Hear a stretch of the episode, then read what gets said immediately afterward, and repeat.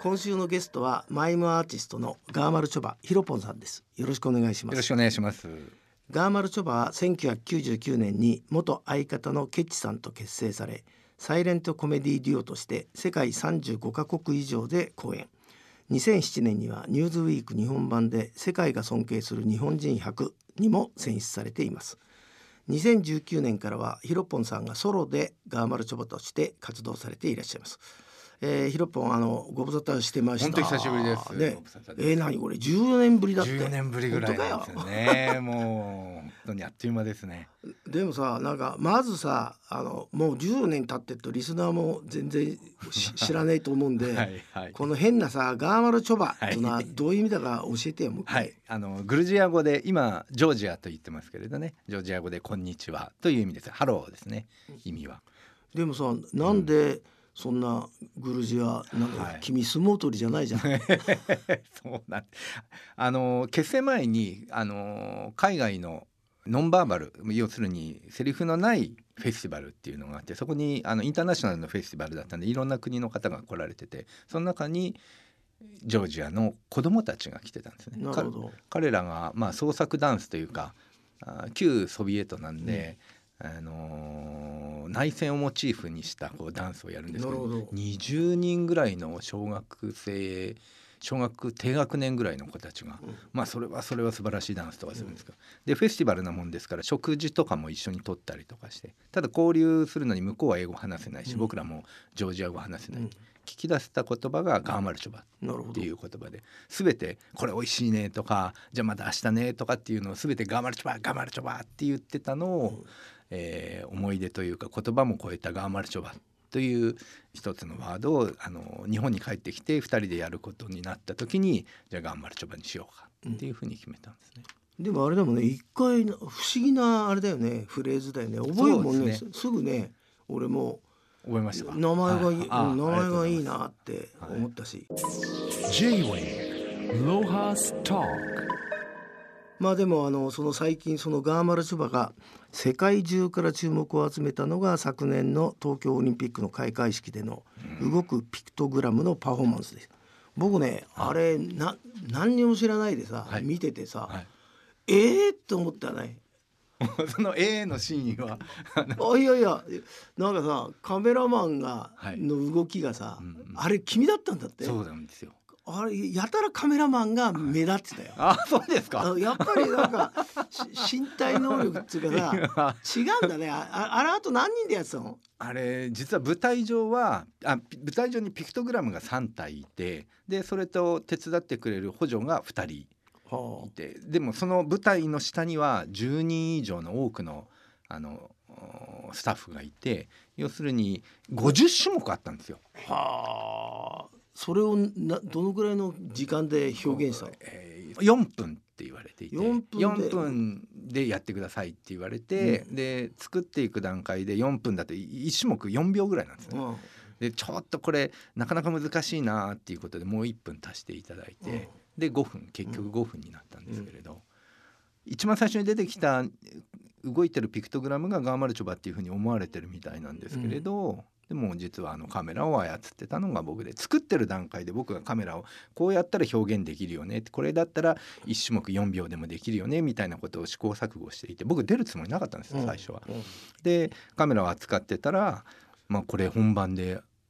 カメラ誰やるのってことになって まあ僕しかいないっていうことで僕が出たっていうこと。なるほど。ああれですか。あれは演出家にあれなの発注受けたのはどういうきっかけだったんですか？そうですね。僕はあの手伝ってくれませんかっていうことでピクトグラム時代があの前回の東京オリンピックで発祥ではないんですけれどあの世界中に広めたというかあまあ、言語を超える海外から来られた方に一目見て、えーアナウンスできる情報を伝えることができるピクトグラムっていうのを使ったのが前回の東京オリンピックだったんでそこから、あのオリンピックが渡り渡っていく間にその国独特のピクトグラムがいろんな形でこう表現される。ほど。そのピクトグラムが今回の東京オリンピックにまた帰ってくるっていう形でオープニングにはピクトグラムを使った何かをやりましょうっていうことが決まってたらしいんですね。なるほど。でその作る段階でお手伝いしていただけませんかって言われてはいぜひっていう形で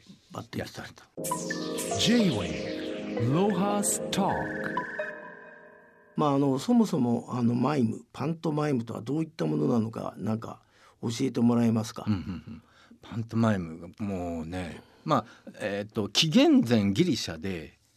えーある一人の男性が王様の前でこう身振り手振りをしたっていうのが初めだって言われてるんですけど。当なの？それまあ見たことないですからね。文献にはそうらしいんですよね。あ。文献には書いてあるの、はいはい、でパントスすべてっていう意味でミモス真似るっていう2つの言葉がくっついてパントスとミモスパントマイムっていう形になったみたいなんですよね。でそもそも僕は君たちに驚いたのは、はい。池袋だったと思うけど小さな劇場でさ、はいはい。あなたたちがやってた時に、はいはい。一番後ろから2番目の列にさ、はい。い、っぱいさうん。あの言葉の不自由な方たちがいてさ、はいはい。はいその人たちがさこうなんつうのかな同調するわけだよね。うんうんそれですんごい喜んでるから、はい。す素晴らしいことやってんなっつうのが私最初の出会いでした。はいはい。あ池袋見てくださったんですね。ちっちゃい小屋でね。いいやいやだからそそれで俺驚いたのよ。あありがとうございます。すげえなと思って、はいはいはい。こんな。でもさ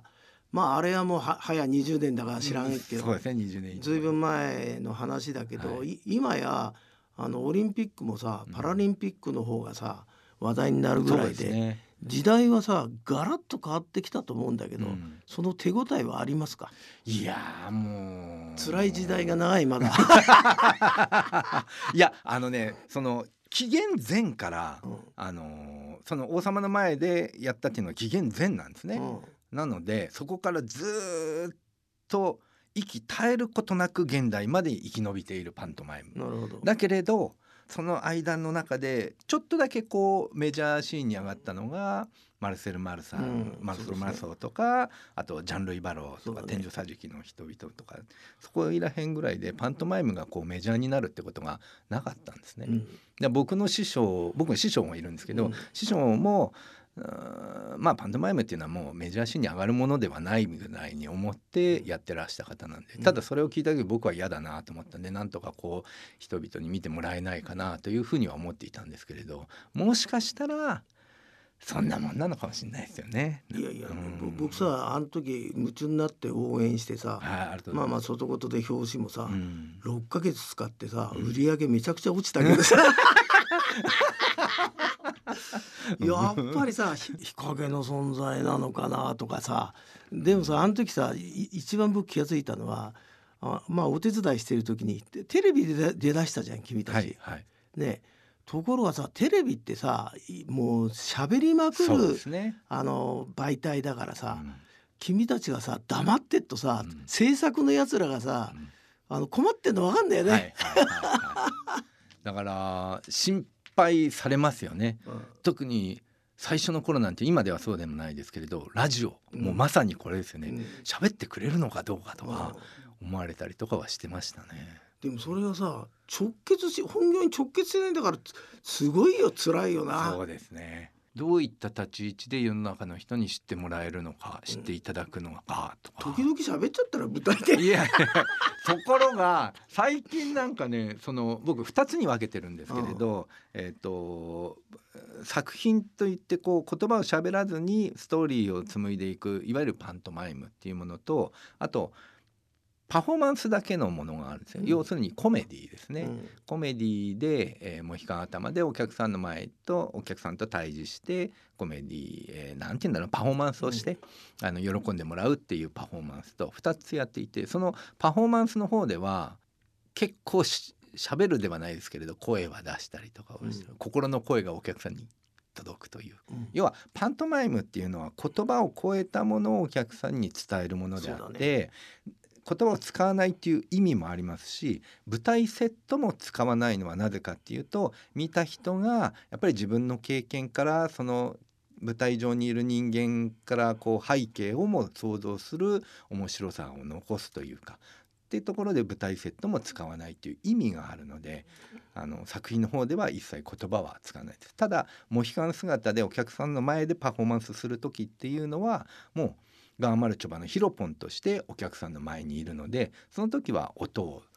こう口から出したりとかするのも別に意味があるというか、見てもらうためには必要だったりとかするので声を出したりとかはしています。ね。J-Way Lohas Talk まあ、あの新型コロナの影響を受けて海外での活動も思うようにできなかったとは思いますがこれまで35カ国200以上のフェスティバルに招待されてると。すごいな。あの実際その海外のこういう演劇フェスティバルを見てやっぱり日本のお客さんとの違いみたいのを教えてもらえますか？お客さん自体はもう自己表現が上手ですよね。だから周りの人がどう日本の方って、まあ、良くも悪くも周りの状況をこう踏まえて自分を表現するという。ただ海外の欧米の人たちっていうのは自分が面白ければ笑い声を気にせずに出して笑うし手を叩くし。だから誰が立っていなくてもスタンディングオベーションをしたい人はスタンディングオベーションをするしみたいな形で自己表現を自分の意思でやるのがやっぱり海外の人たちかな。だから面白くないと思ったら、うん、人の前だろうが勝手に帰る人たちも多かったりとかしますよね、本当に。あのそういうこう海外のフェスティバル行った時にですね、うんあの国によってなんかいろんな工夫があるわけですか？あのージェスチャーいわゆる作品の中にこう例えばお金って示す時があるんですけれどそれのジェスチャーが意外と違ったりとかして日本だとこう OK マークでお金ってわかるじゃないですか。だけれど海外だとこれはもう全然違う意味になったりとかお金っていうとこう指をこうするようなうんあと例えばお金をカウントするのにはい日本だと110100100万下一桁からこう数えていく。でも海外だと上の方から数えるんですね。はあそういう方向が違ったりとかっていうことで作品の中にそういう動きが出てくる場合はそういうものを変えたりとか。あと宗教的にダメですよとかそういったものもあったりとかはするので変えたりとかはします。基本的には人に訴えるものっていうのは変わらないので内容自体は変えたりとかはしないんですけれどそういうジェスチャーですね。サインは変えたりとかはしますね。J-Way Lohas Talk まあ、今まであのこれだけの海外でやってて、一番なんか自分たちの表現を分かってくれた国といやこれは難しい国だったなっていうのなんかあったら教えてもらいたいんだけど。あの理解のしかえっ、とスペインとかすごく喜んでくれるんですよ。ただ喜んでくれるのは大味というか例えば内容の中に、えー伏線を張って A があって B の笑いにつながるっていうことが意外と理解できないというか理解しなかったりとかっていう形ではあります。オセアニアうんニュージーランドとかオーストラリアとか特にアジアなんていうのはそういった細かいところまで見てもらえるところではあるかなというふうに思います。まあでもスペインってあの僕臨済憲法取材した時さ、バルセロナにあいつ住んでてさ、うんうんうん。もう結構、ね、そうそうそう。なっちゃう。だだけどやっぱりああいあのああいうとこはなんかぶ舞踏っていうのかな、そういう演劇に対する理解が深いのかなと思ったけどそうじゃねえんだ。あの理解は深いかもしれないですけれどその見方が違うというかなんか大味だったりとかねだからスペインの出演者とかと話した時とかも、僕たちはこうここの笑いが間をこう気をつけるのにここの笑いが収まる前に次を映画の笑いがお客さんで収まる前に B を出そうでとかっていうふうに考えてそういう話をしてるとお前たちはそんなことまで考えてるのか？みたいな。なんか だから大味なんですよね。その時が楽しければいいという感覚があったりとかする。だから一つ一つの笑いがでかいドカーンドカーンはあるんだけれどその細かいところからの積み上げてのドカーンっていうのは意外となかったり。まああれだもんねフラメンコにしても何にしても派手だらいいんだよね、うんあいつらだけが喜んでるっていう。ま あ 感じいや踊った勝ちみたいなね。ね。ある意味幸せですけどね。そうだね。ん。でさ逆にこうちゃんとこう高度なさ理解を感じた国ってどこですか？イギリスですかやっぱ？イギリスはまた欧米っていうと日本の方だとアメリカとヨーロッパって一緒にしちゃうかもしれないですけれど全然やっぱりアメリカとイギリスはじゃあイギリスはやっぱりブラックその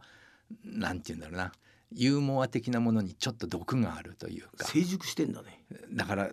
笑いの偏差値という意味ではもしかしたらイギリスにはものすごく高いかもしれないですよね。昔の方はだからあのーモンティ・パイソンとか、あそこら辺とか、多分ご存知だと思うんですけど、あそこら辺のああいう毒のある笑いっていうのはやっぱイギリスならではなのかな。皮肉なんだね。そうですね。皮肉な、うん、はい。だから時事ネタとかっていうのもかなり悪口じゃないですけれど、そういうものものを踏まえて笑いに持っていったりとか、ユーモアセンスですよね。でもさパントマイムってさまさに俺 SDGs だと思うんだよね。背景もないしさ、まあまあそれから喋んないしさ、うん。騒音もないしさ、うんうんまさに時代のあの芸術うん舞台芸術だと思うんでそう金の匂いがしてるんだけどあねまた手伝ってやろうかいやもうぜひお願いします。いやぜひお願いします。とりあえずこれ見に見てきても。えー、そんなガーバルチョバの公演が5月19日と20日に渋谷区文化総合センター大和田桜ホールで開催されます。えー、とこれをまあヒロポンさんからご自分でちょっとし内容を紹介していただけますか？うん。あのーパントマイムも舞台で見たことない人って多いと思うんですけれど僕の場合は2時間ちょっとやります。一人だけで全く喋らずに。休憩を途中挟んで前半と後半に分けるんですけれど前半は5つですね。5つショートスケッチって言って短いストーリーものをやって後半は1つの物語を40分以上やります一人だけで。でその時に、えー僕はカツラをつけて衣装を変えてストーリーの中にと出てくる登場人物を全く言葉を使わずに演じてやるというこれ最後にはまあコメディなんですけれど全体を通してコメディなんですけれど最後にこう長編の一番最後にはこう鼻をすすりすする音が最後には聞こえてくるみたいななるほど。なんか涙してくれる人が結構いたりとかするんですね。まあまあ聞いてると理解しないで帰っちゃうやつもいそうだけど。いやいやいやいやそこはそこは作り手の腕の見せ所なんですけどね。なかなか。このライブのえータイトル「プリーズプリーズマイム」っていう、うん。これはどんな思いでつけたんですか？僕ビートルズ大好きなんですけれど、うん。まあご存知の通り「Please Please Me」っていうのはビートルズのデビューアルバムであってで日本の方は分かる人は分かると思うんですけど「Please」まあ「Please」の意味はお願いみたいな形ですけどこの「Please Please Me」の意味合いとしては最初の「Please」と2つ目の「Please」の意味が違ってどうか「Please、えー喜ばしてくれ。僕のこと僕のことを喜ばしてっていう「Please Please Me」の意味合いなんですけれどそれと同じようにあの僕が思うマイムっていうのは世界中でこう受け入れられないというかなんかこうマイナーなイメージニッチなものだと思うんで「あの Please Please Me」にかけてどうかマイムのことを喜ばしてくれと。僕のことを喜ばすというよりはもう虐げられてる マイムのことを喜ばしてくれよ。そのために僕は今回のこういう作品をやって見てもらって評価してくださいという形で。っていう形でつけました。J-Wave Lohas Talk. まあでもあのに日本のパントマイムっていうか独自の進化を遂げたさ、まあ演出家と呼んでもいいのかもしれないけど、ヒロポンとしては今後のなんか夢っていうか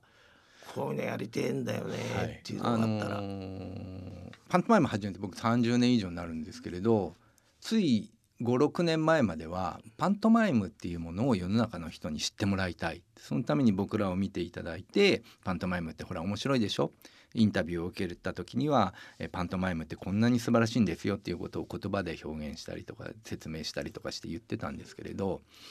やっぱりもう世界中日本まあ日本でもパントマイムご覧になったことありますか？ああ見たことある。路上でこうやって止まってる人ね。とかっていう形でないものをあるように見せるような表現とか舞台でのパントマイムとはやっぱり認識が違ったりとかするんですね。でもそれはもう変えられないって思ってなのでパントマイムっていうものを知ってもらうというよりはもうが〜まるちょばを見てもらおうと、うん。僕自身を見てもらおうと、うん。それで彼がやってるのがあパントマイムなんだ。パントマイムって面白いねって思ってくれる人がいてくれればいいしパントマイムって思わなくてもが〜まるちょば自体が面白いなと思ってくれる人がいたらそれでいいじゃないかっていう形で僕自身をまず知ってもらいたいというか僕自身の舞台を見てもらって喜んでもらうっていうのがより多くの人にも喜んでもらうっていうのがまあ目標ではありますかね。まあでもそのためにはまずこのガーマルチョバの公演5月19日と20日、そうなん渋谷区文化総合センター大和田桜ホールはい、来てくださいとそうです。これは来てください。あもちろんももちろん あのありがとうございます。ままたなんかさ、まああのリスナーの方はあの見渡すと小黒さんいますからね。いや俺一番後ろにいた 違うやっぱりね編集者ってねもう取材する時も車もとにかく一番後ろが好きなのよね、はい定位置。うんそれでこのステージに上がってる方と観客お客さん、はい両方見たいの、わかりますうん。だからどうしても後ろから観察しちゃう、全体を見て。余計なことばっかついついヒロポンと喋ると あの楽しかったです。まあぜひじゃあこの渋谷公演成功するようにありがとうございます。お祈りしてます。よろしくお願いしじゃますあよろしくどうぞ。はい。はい。J-Wave Lohas Talk